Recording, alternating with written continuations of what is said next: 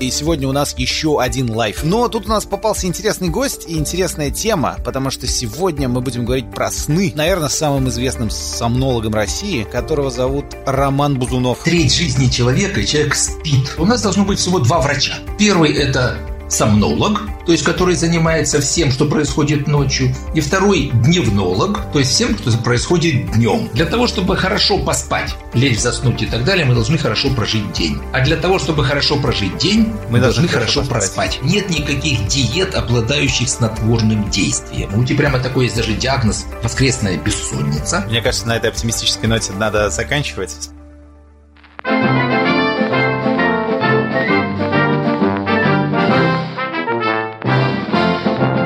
Проветримся. Здорово, братцы. Это подкаст «Проветримся». Меня зовут Иван Ямщиков. Если вы не слышали первую часть этого разговора, начните слушать с первой части, с эпизода, который вышел в пятницу. Мы говорим с Романом Бузуновым, доктором медицинских наук, про сон, сомнологию, расстройство сна, про то, как, зачем и почему их надо лечить. Ну и, собственно, близится Новый год. Лучшее, что вы можете нам подарить на Новый год, это если поделитесь ссылкой на наш подкаст в ваших соцсетях, в ваших телеграм-каналах, в общем, везде, где есть какие-то хорошие люди, которым вы бы хотели посоветовать. Послушать, что что-нибудь, знаете ли, дельное, прикольное, интересное и технооптимистическое в наступающем или вот уже наступившем новом году. Ну что, продолжаем беседовать с Романом Бузуновым.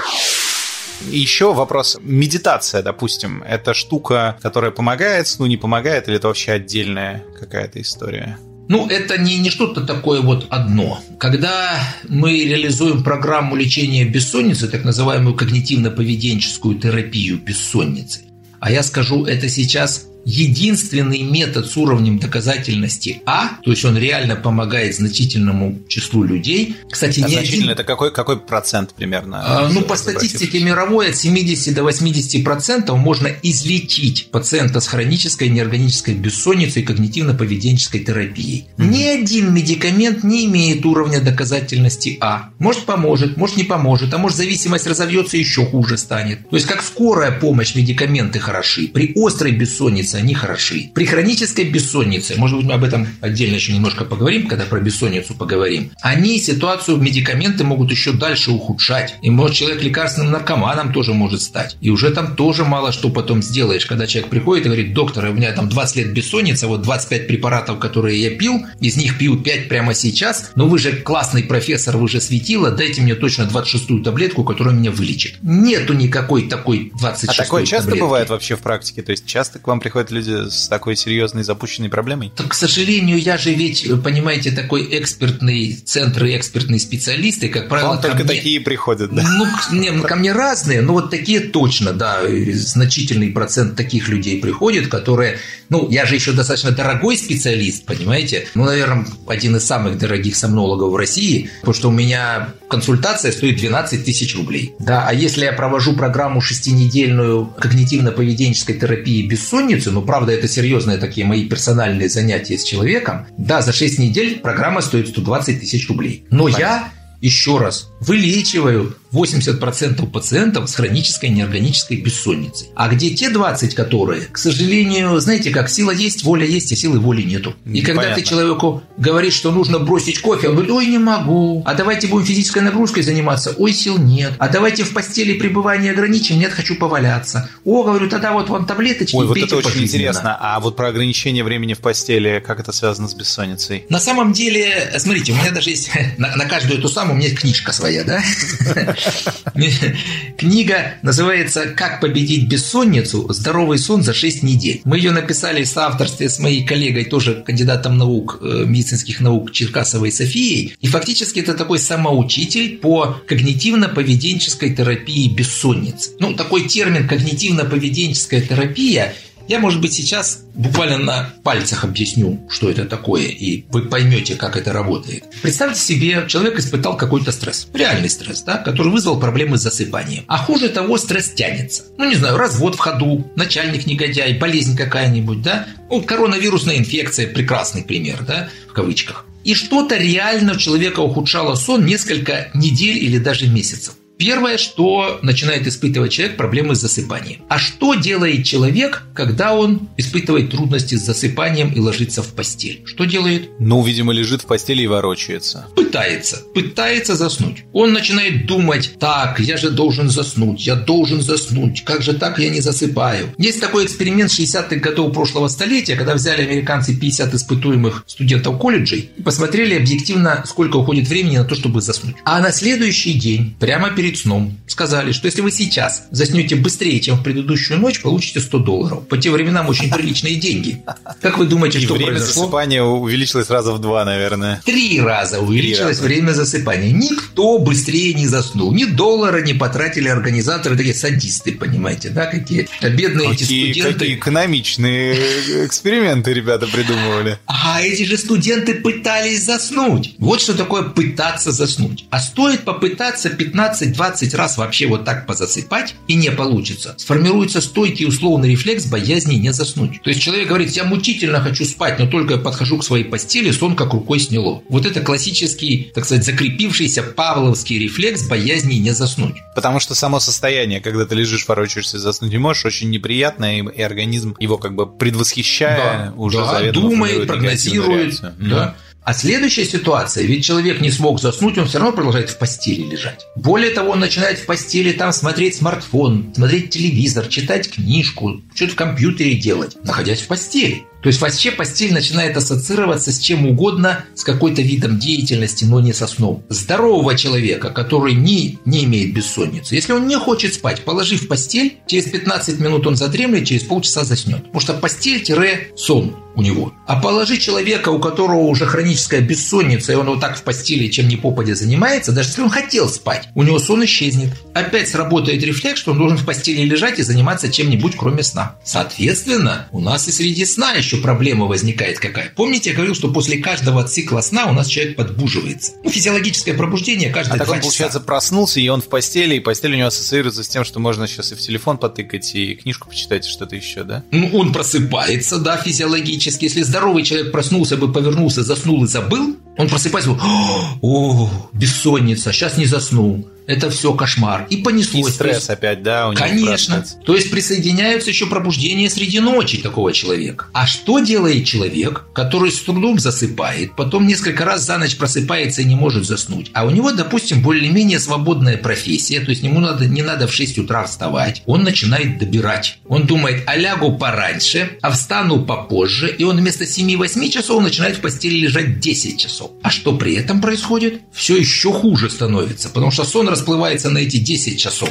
Еще больше проблем с засыпанием, больше пробуждений И среди качество ночи. снижается этих 10 часов. Да, он становится мелким с большим количеством подбуживаний. И вообще сам сон начинает восприниматься как опасность и стресс. Начинается кортизола, продуцируется больше. Гипервозбудимая подкорка. То есть она только лежит и ждет, что что-нибудь да разбудит. Такой феномен ожидания неприятности. Это реально любой шорох, шум и так далее начинает будить. И человек вообще думает, что он лежит в постели и почти не спит. А тут некая особенность. Человеку достаточно 30-40 раз проснуться там по 2-3 минуты. Ну, грубо говоря, это будет час-полтора суммарно. Но человек будет думать, что он лежал в постели 10 часов, а спал всего час. Почему? А потому что кусочки сна между пробуждениями исчезнут из памяти, а все пробуждения в памяти останутся. Ну вот тут как раз трекеры могут помочь. Если А, ты спишь с да. трекером, ты на него потом посмотрел и видишь, вот я 18 раз или там, не знаю, 3 раза проснулся, но при этом вот у меня здесь я вообще не шевелился. Тут, по идее, это может Да. немного успокоить. Но вы думаете, люди верят в этой ситуации трекерам? Это обратная ситуация. Когда человек... У меня сейчас, вот у меня сегодня с утра пациентка заходила в мою эту большую там, шестинедельную программу, а до этого я ее неделю мониторировал. Она в среднем 10 часов 30 минут лежала в постели. В дневнике было написано, что она в среднем спала по полтора часа. А трекер писал, что она спала 9 часов. А она говорит, трекер врет.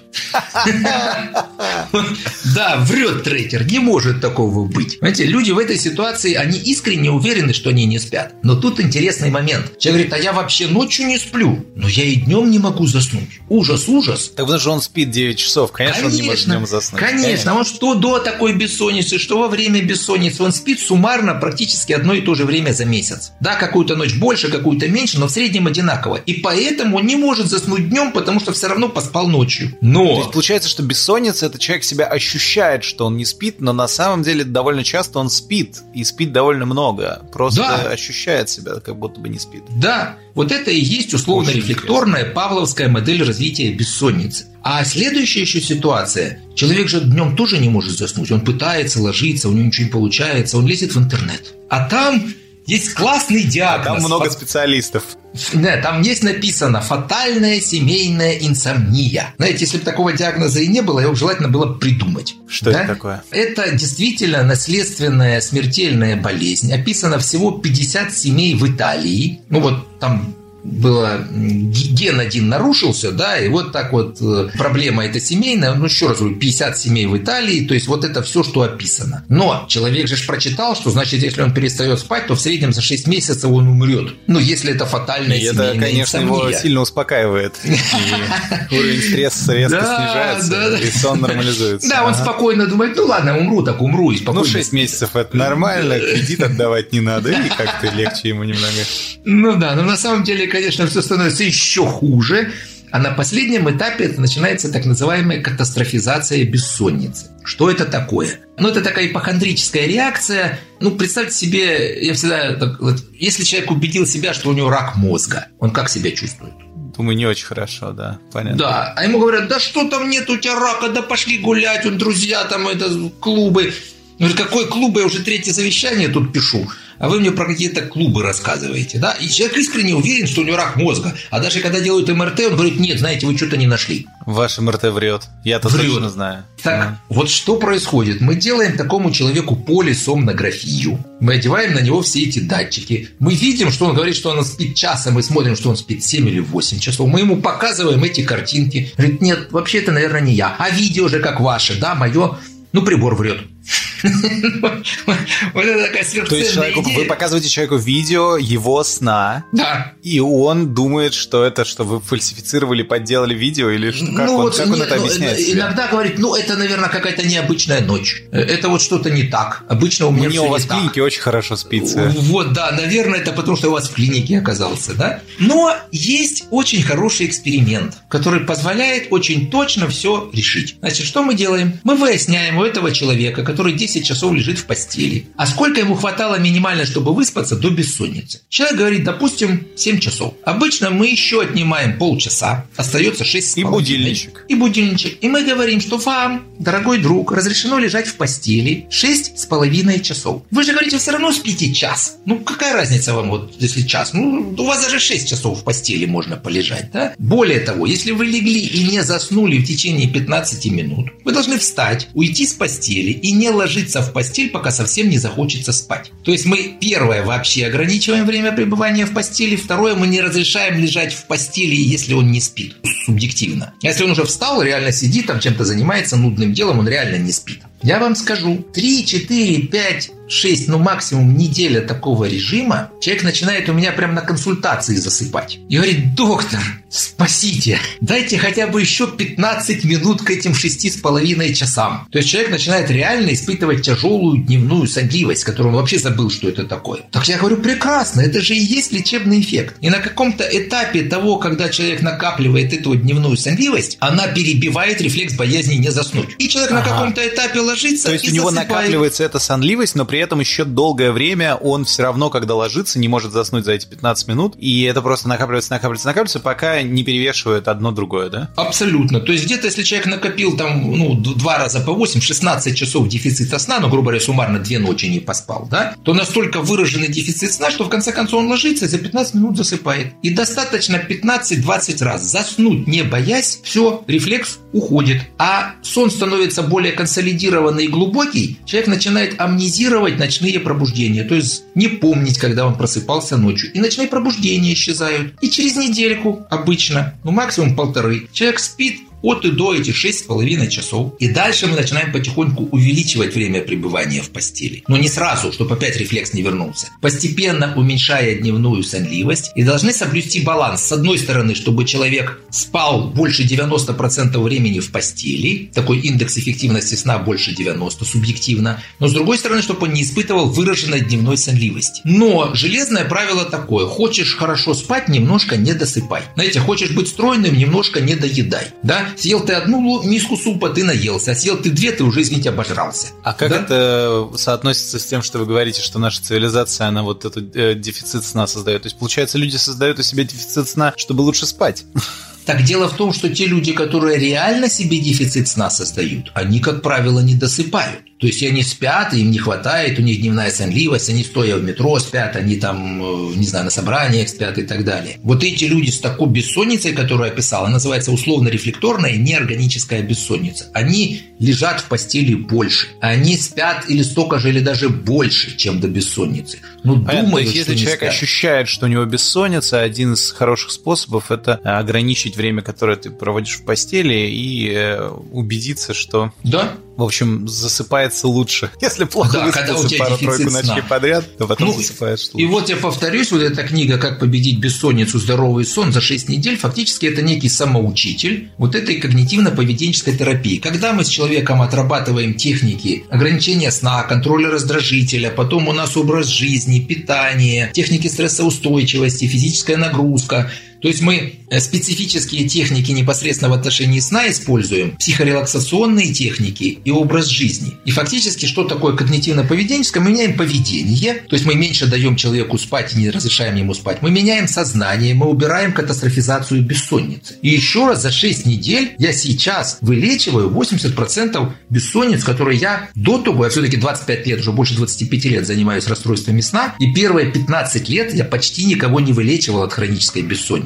Потому что если мы даем таблетки в этой ситуации, что мы делаем? Мы вырабатываем следующий условный рефлекс боязни заснуть без таблетки. За месяц у человека уже формируется стойкий рефлекс боязни заснуть без таблетки. А через 3-4-5 месяцев физическая зависимость от таблеток. Да, они действуют. Но нам же когда-то желательно бы их отменить. Мы начинаем отменять. Мало того, что человек думает, так, у меня сейчас все вернется и вернутся все рефлексы, и они реально возвращаются. Второе, человек отменяет таблетку и боится заснуть без таблетки, феномен рикошета. А плюс еще истинный феномен отмены, то есть рикошетная бессонница. Все, человек опять срывается в бессонницу, опять назначаем таблетки. И вот это в итоге получалось ровно то, что я говорил, когда человек там через 20 лет с 25 таблетками ходит и рассказывает всем, как ужасно он все равно не спит. Сейчас я даже и программы отмены снотворных реализую. Вот там это моя коллега София, была вот такая серьезная пациентка, Вот она ее вела. соавтор, соавтор этой книги. Соавтор книги, да, София Черкасова. 12 препаратов мы отменяли. 12 препаратов, которые она ежедневно принимала. 12 препаратов, только направленных на нормализацию ну, сна. успокаивающие, снотворные, антидепрессанты, нейролептики и все в одном коктейле.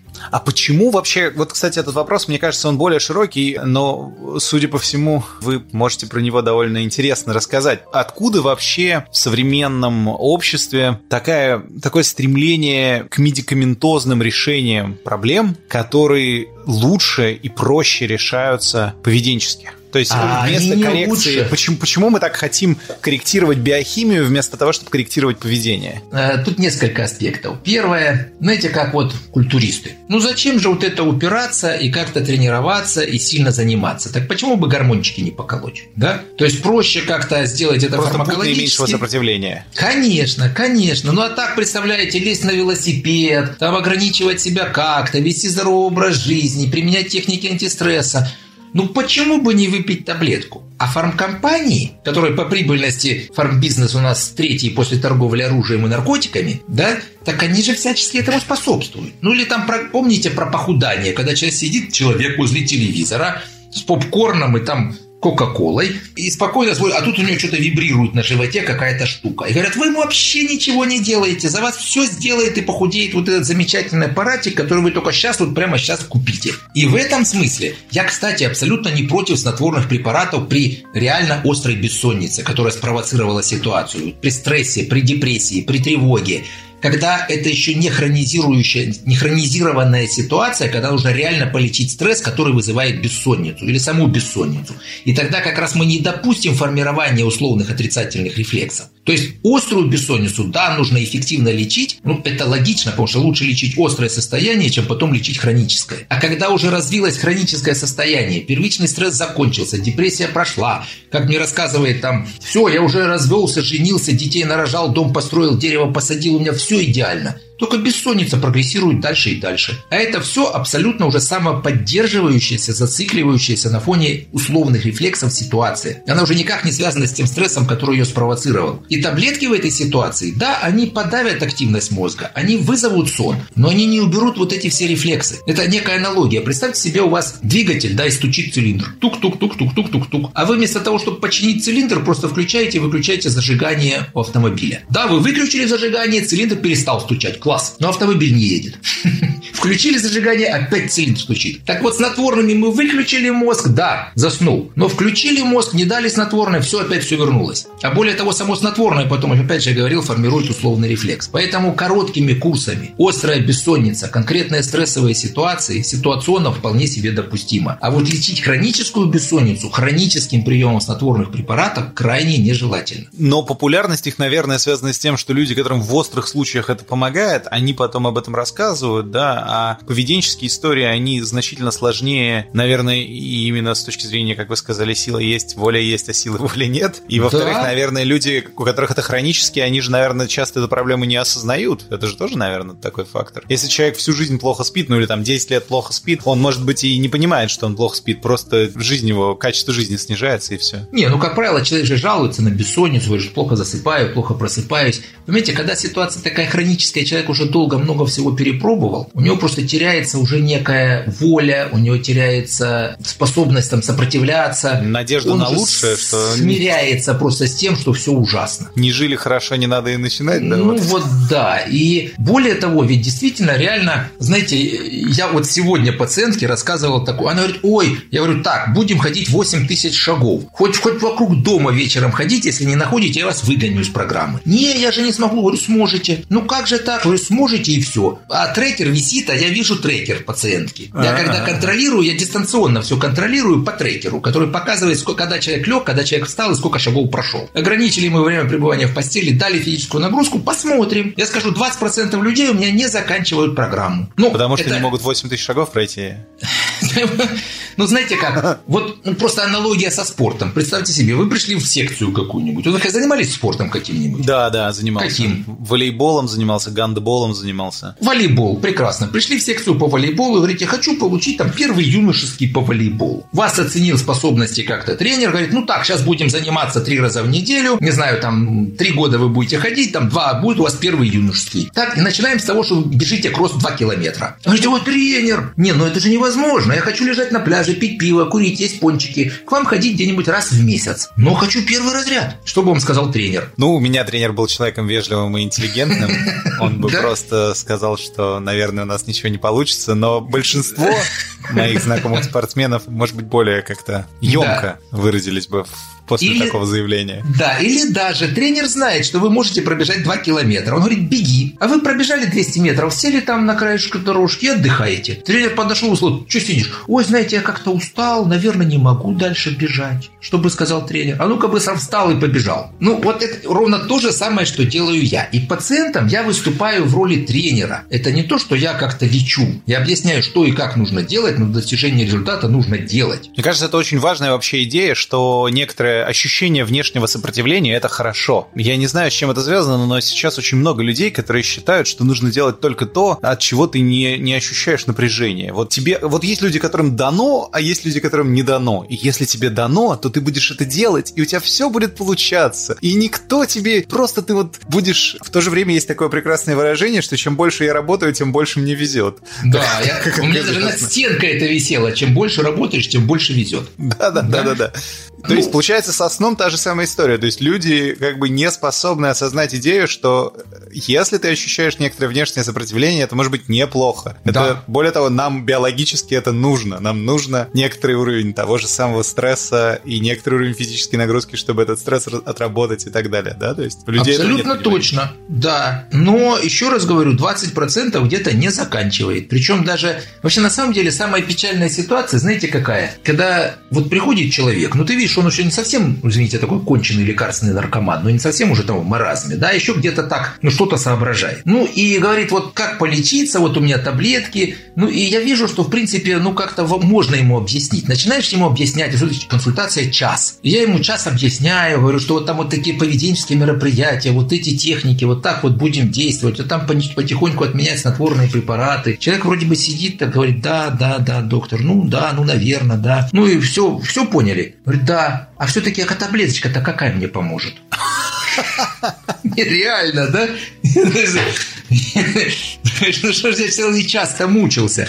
Или еще даже хуже бывает, когда ты вроде как человеку вот так вот пообъясняешь, а потом, ну, отпускаешь его, он идет на ресепшн, ну, там, где, так сказать, там э, оформляют документы и платят деньги, говорит, слушайте, вот пришел я к этому доктору, заплатил ему кучу денег, а он мне Вместо того, чтобы эффективную таблетку дать, час заливал, что я должен бегать, прыгать, спортом заниматься, там не спать и вообще ограничивая себя в постели. Ну, идиотизм какой-то. Верните мне мои деньги, да? Ну, вот э, порой и так, да. Ну, слушайте, ну что, насильно мил не будешь. Нет, ну, вернее, я бы так сказал, если я вижу, что... люди хотят, чтобы вы решили их проблему, но так, как они считают правильным. Не так, как, как вы считаете правильным, а так, как они считают правильным решать эту проблему. Я скажу, что, увы, даже бывает ситуация такая, что если я вижу, что я, в принципе, человека не изменю, нет, ну я Слушайте, я умный доктор, я найду 25-ю таблетку, которую он еще не принимал. Наверное, не сильно вредную и даже как-то помогающую. Ага. Ну, и, и скажу, вот тебе таблеточка, пойди и там попринимай. Лучше год. Не приходите сюда больше. Ну, вот, вот так. Э, Это же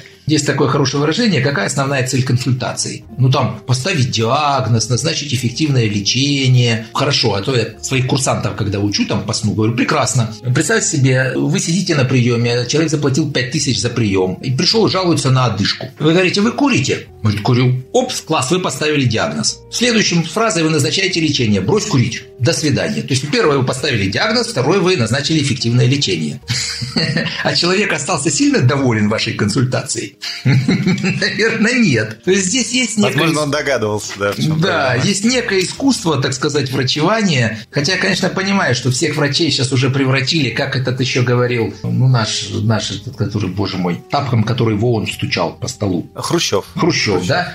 Что хирург, что парикмахер, все одно обслуга. Да, и в общем-то... О, я не знал этой фразы. Да, да. И, в общем-то, сейчас, слушайте, у нас сейчас в Следственном комитете создано специальное подразделение по борьбе с врачами-вредителями. Да, и, в общем-то, вообще все, что Никогда такого происходит... не было, и вот опять. Ага. Да, плохого сейчас все происходит из-за врачей. Ну и я, кстати, думаю, что сейчас вот это пока пандемия, пока их там награждали и так далее. Но сейчас пандемия закончится, и все объяснят тем, что врачи плохо работали. А там еще пойдут куча судебных исков, что не так лечили. Вот увидите мои слова. У нас был Помните. эпизод с э, Василием Купрейчиком, который в, в красной зоне ковида работал еще летом. Да, и он рассказывал про то, что в ситуации, когда э, нет лечения, ну нет лечения, так, на тот момент, когда мы разговаривали, было непонятно вообще, что, что работает, что не работает. Есть большая проблема, что с одной стороны все врачи понимают, что в ситуации, когда нет лечения, его надо как-то искать, а с другой стороны никто не понимает, что произойдет, если ты в процессе поиска этого решения как-то Да. навредил человеку не потому, что хотел навредить, конечно же, а ровно Да. потому, что наоборот помочь пытался. Но вот этот вопрос ответственности и желание все перекинуть, всю ответственность перекинуть на врача, ну ладно, в случае с ковидом там все сложнее, но в случае вот с человеком, который курит, Мгм. желание перекинуть ответственность на врача, это вот такая какая-то патологическая история, конечно. Ну и, и я скажу, вообще в подавляющем большинстве стран мира, если человек совершил, врач совершил логическую, ну в смысле врачебную ошибку, реально, слушайте, а что у нас все прокуроры защищены от ошибок, у нас все судьи никогда не ошибаются, у нас вся милиция никогда не ошибается. Ну, есть же, наверное, Ну, какие-то протоколы Ну, работы. ну что, их просто за ошибку сажают? Ну, выговор сделают, ну там еще что-нибудь такое. Только врачей. А у нас сажают за врачебную А ошибку? у нас за врачебную ошибку, а у нас хитро делают. У нас это не врачебная ошибка, вот как врачебная ошибка. Сразу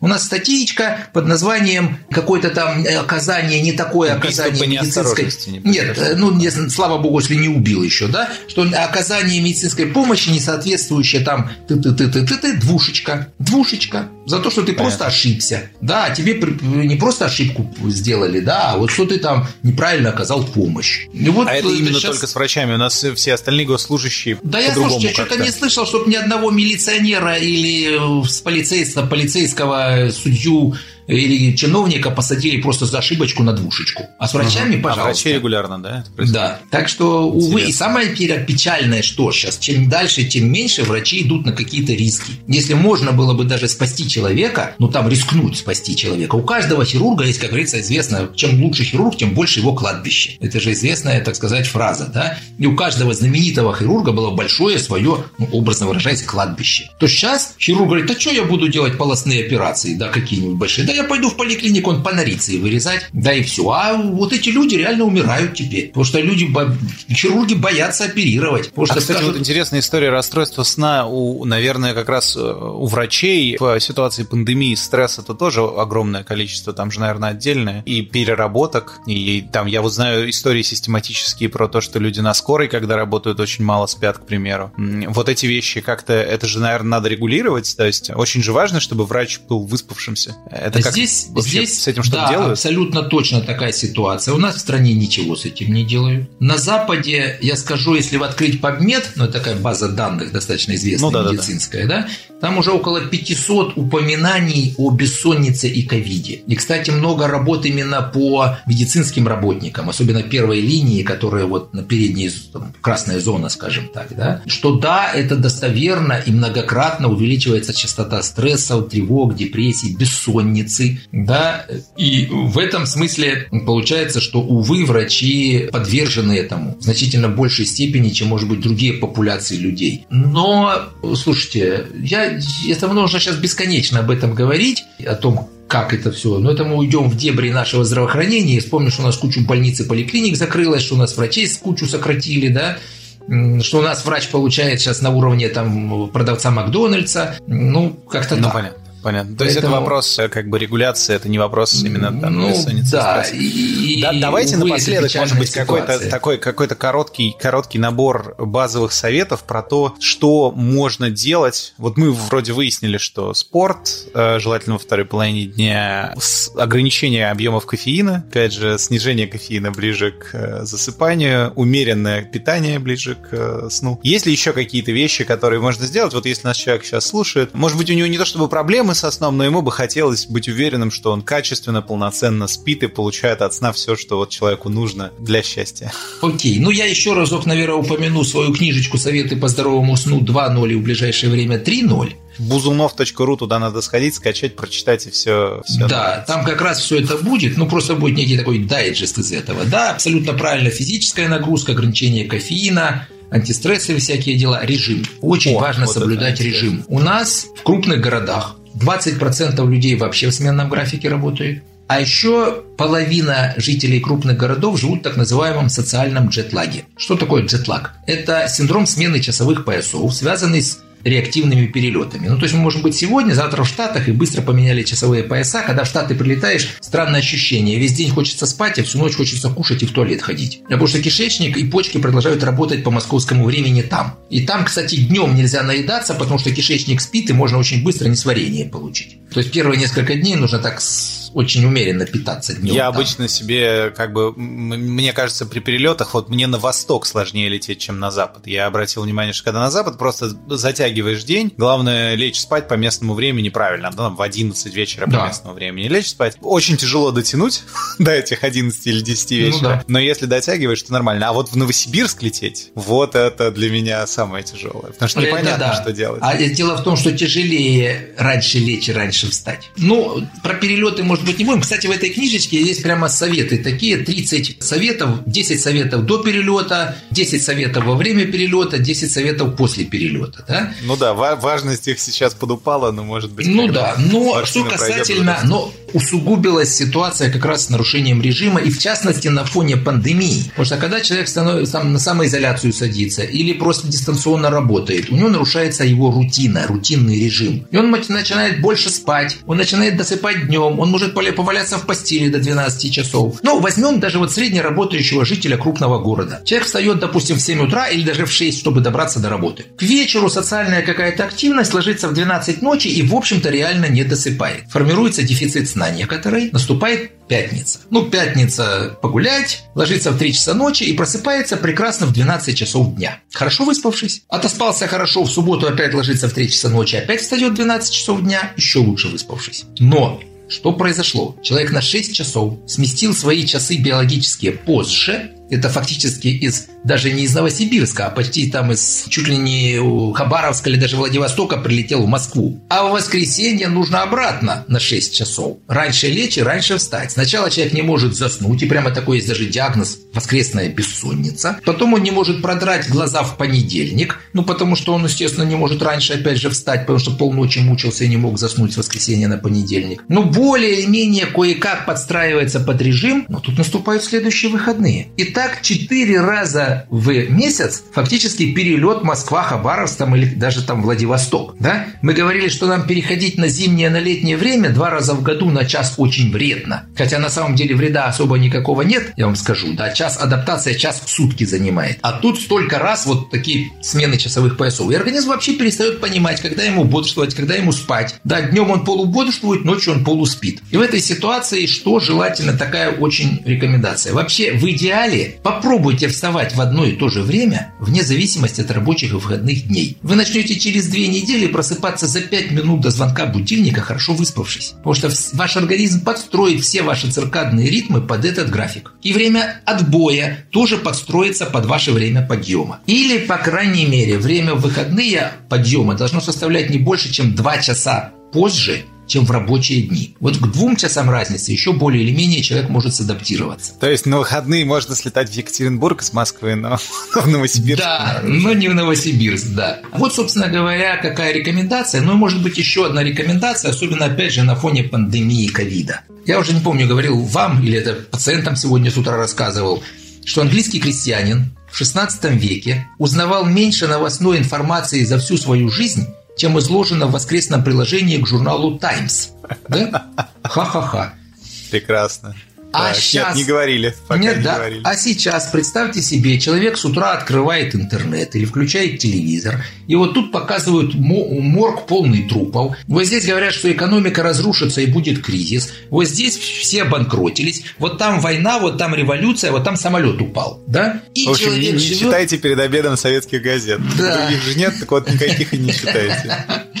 И получается, что человек живет все время в этом токсическом, токсичном облаке новостей ужасных. А причем еще я даже тоже вот некое время назад консультировал пациента армянин. Ну а, и как ну, раз война, кон- конфликт был, да, у него бессонница тяжелая. Я говорю, и как вы вот это с новостями? Он говорит, ну, часа три смотрю новости оттуда. Я говорю, так. Какой кошмар. А ну-ка скажите, вы что, советник Пашиняна, вы даете ему советы? Он говорит, нет. Вы, говорю, там какую-то гумпомощь туда посылаете? Говорит, нет. Вы какие-то стратегические операции разрабатываете? Он говорит, нет. Говорю, какого, извините, хрена вы смотрите? Вы что, по этому поводу как-то реагируете? Он говорит, нет просто смотрю. А это, кстати, самая ужасная ситуация. Вот знаете, как крыски-мышки. Крысы и мыши не болеют простудными заболеваниями. Они очень хороший иммунитет у них. Но достаточно на три дня рядом с клеткой кошки посадить клетку с мышкой. Через три дня эта мышка начинает болеть всем подряд. Вот что Просто такое. стресс. Уровень стресса такой, с которым ничего не сделать нельзя, не убежать, да, ничего, да? Да, а там после адреналинового стресса начинается кортизоловый стресс, начинается такой специфический стрессовый метаболизм. Ну, в общем, все плохо становится. И человек просто вгоняет себя в этот информационный стресс, и это постоянно вот эта ситуация. Естественно, человек все время в стрессе и просто банально не может заснуть. Максимум 15 минут новостей с утра, все. Не надо дальше никаких новостей а смотреть. зачем? Зачем вообще новости с утра? Ну, в смысле, зачем? Ну, может быть, просто узнать, не знаю, может, там уже на, на улицу выходить нельзя, да? Или, не знаю, там, президента у нас переизбрали. МЧС смс-ку пришлет. Ну, наверное, да. Если на улице ну, выходить. Тоже, между прочим. То есть, на самом деле, незачем. Но особенность вообще новостных каналов, ведь новости не показывают, вот здесь у нас цветочки растут хорошо, вот здесь у нас чиновники классно работают, вот здесь пенсионеры много денег получают, а вот здесь дети выступают. Да?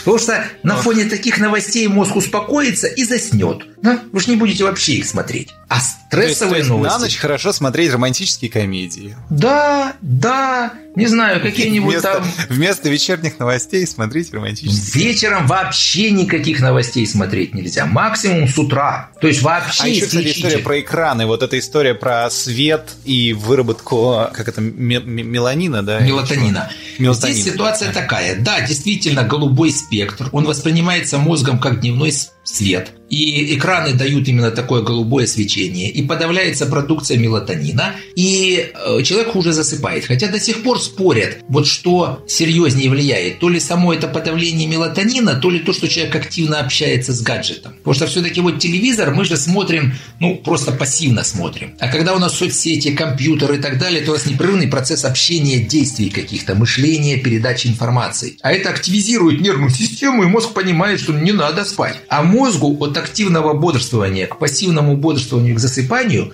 нужно 2 часа, ну минимум час. И невозможно без 5-12 активно чатиться, а в 5 минут первого заснуть, если нет уж совсем чрезвычайной сонливости. Ну или уже, знаете, там к трем часам ночи, когда там рука бойца колоть, там, тыкать этот смартфон устал, она, смартфон выпадает, и человек засыпает, да, вот ну, тогда, наверное, ну, если к трем часам заснул, проснуться не может. Помните, я говорил, что сон наступает когда? Когда сонливость пере, пере, пересилит возбуждение мозга. Если мы просто понизим возбуждение мозга за пару часов до сна, то и не, то такая, уж, не такая уж выраженная сонливость нужна, чтобы заснуть. А если мы будем поддерживать эту возбудимость мозга, так только человек к утру заснет, но совсем уже устал. Но тогда проснуться не сможет. То есть вообще, на самом деле, одним из важных, вот очень красной нитью через весь разговор вы постоянно отсылаетесь к идее стресса. К тому, что вот уровень стресса надо как-то контролировать. Это какая-то такая ментальная гигиена, да? Вот да. Сколько...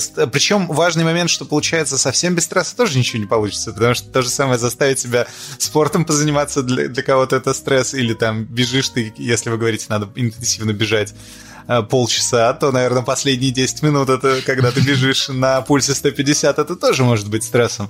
То есть, получается, речь идет о каком-то контролируемом э, коридоре стресса, из которого не надо выпадать, да, и это достигается только тем, что к себе прислушиваться более. Ну, мы все-таки говорим, что есть у нас психический стресс и физический стресс. Вот физический стресс в этом смысле хорош, потому что он переваривает выделившиеся стрессовые стресс. гормоны. Физический стресс хорош. А нет, я имею в виду физический стресс переваривает психический. Да, да, да. А вот чисто психический стресс, другое дело, что да, он универсален, и хорошие эмоции тоже вызывают стресс. Знаете, а у нас сколько случаев описано, что человек там выиграл какой-нибудь там миллион долларов в лотерею. И не может заснуть, да-да-да. Да, что там заснуть? Просто взял, обрадовался и умер тут же. Серьезно? От хорошей новости, да. Это тоже известные ситуации, которые описаны. А, потому что тоже адреналин впрыскивается просто так, по-другому Конечно, или, или во а. время секса бурного какой-нибудь там старичок э, с, там, с девушками соответствующего поведения, да, снял и тут же помер прям в процессе, как да? Это? Я хочу умереть веселым, пьяным, во сне, как мой отец, а не как пассажиры его а, автобуса. Ну, да, да, да. Ну, в общем, здесь я бы так сказал, что просто мы начинали с курицы и яйца, да, что нужно, а, полноценно проживать день, да, испытывать эмоции, да, эти эмоции хотелось бы, чтобы было больше положительных, чем отрицательных, но эти эмоции должны перевариться с неким уровнем физической нагрузки, да, здоровое питание, ограничение кофеина, соблюдение режима, такая ментальная гигиена, да, информационный детокс. И тогда Хорошо проспите ночь, а хорошо проспите ночь, да, с утра встанете бодрым, отдохнувшим, выспавшимся, и опять же нормально проведете день. Мне кажется, на этой оптимистической ноте надо заканчивать. Спасибо огромное, да. я очень много вашего времени съел, но я очень благодарен, мне кажется, очень интересно. Проветримся. Так, если вы дослушали до этого места, вы прямо обязаны сходить туда, где вы нас слушаете, и поставить там столько звездочек, сколько считаете нужным. Нам будет приятно, полезно и информативно почитать ваш отзыв. Если вы не знаете, что нам подарить на Новый год, подарите нам отзыв и поделитесь этим эпизодом в соцсетях с вашими друзьями, знакомыми. Если вы не знаете, что им подарить на Новый год, подарите им ссылку на эту беседу. Возможно, они постараются выспаться на новогодних каникулах и вообще, может быть, не будут себя загонять догонять в этом последнем предновогоднем спринте. Не забывайте, что у нас есть Patreon, patreon.com slash прогулка. Спасибо вам огромное, если вы наш патрон и были с нами весь этот год. Мы вам очень благодарны. Мы продолжаем работать благодаря вам и благодаря тем, кто нас слушает. Мы с вами снова встретимся через неделю. Не будьте такими душными. Давайте лучше проветримся.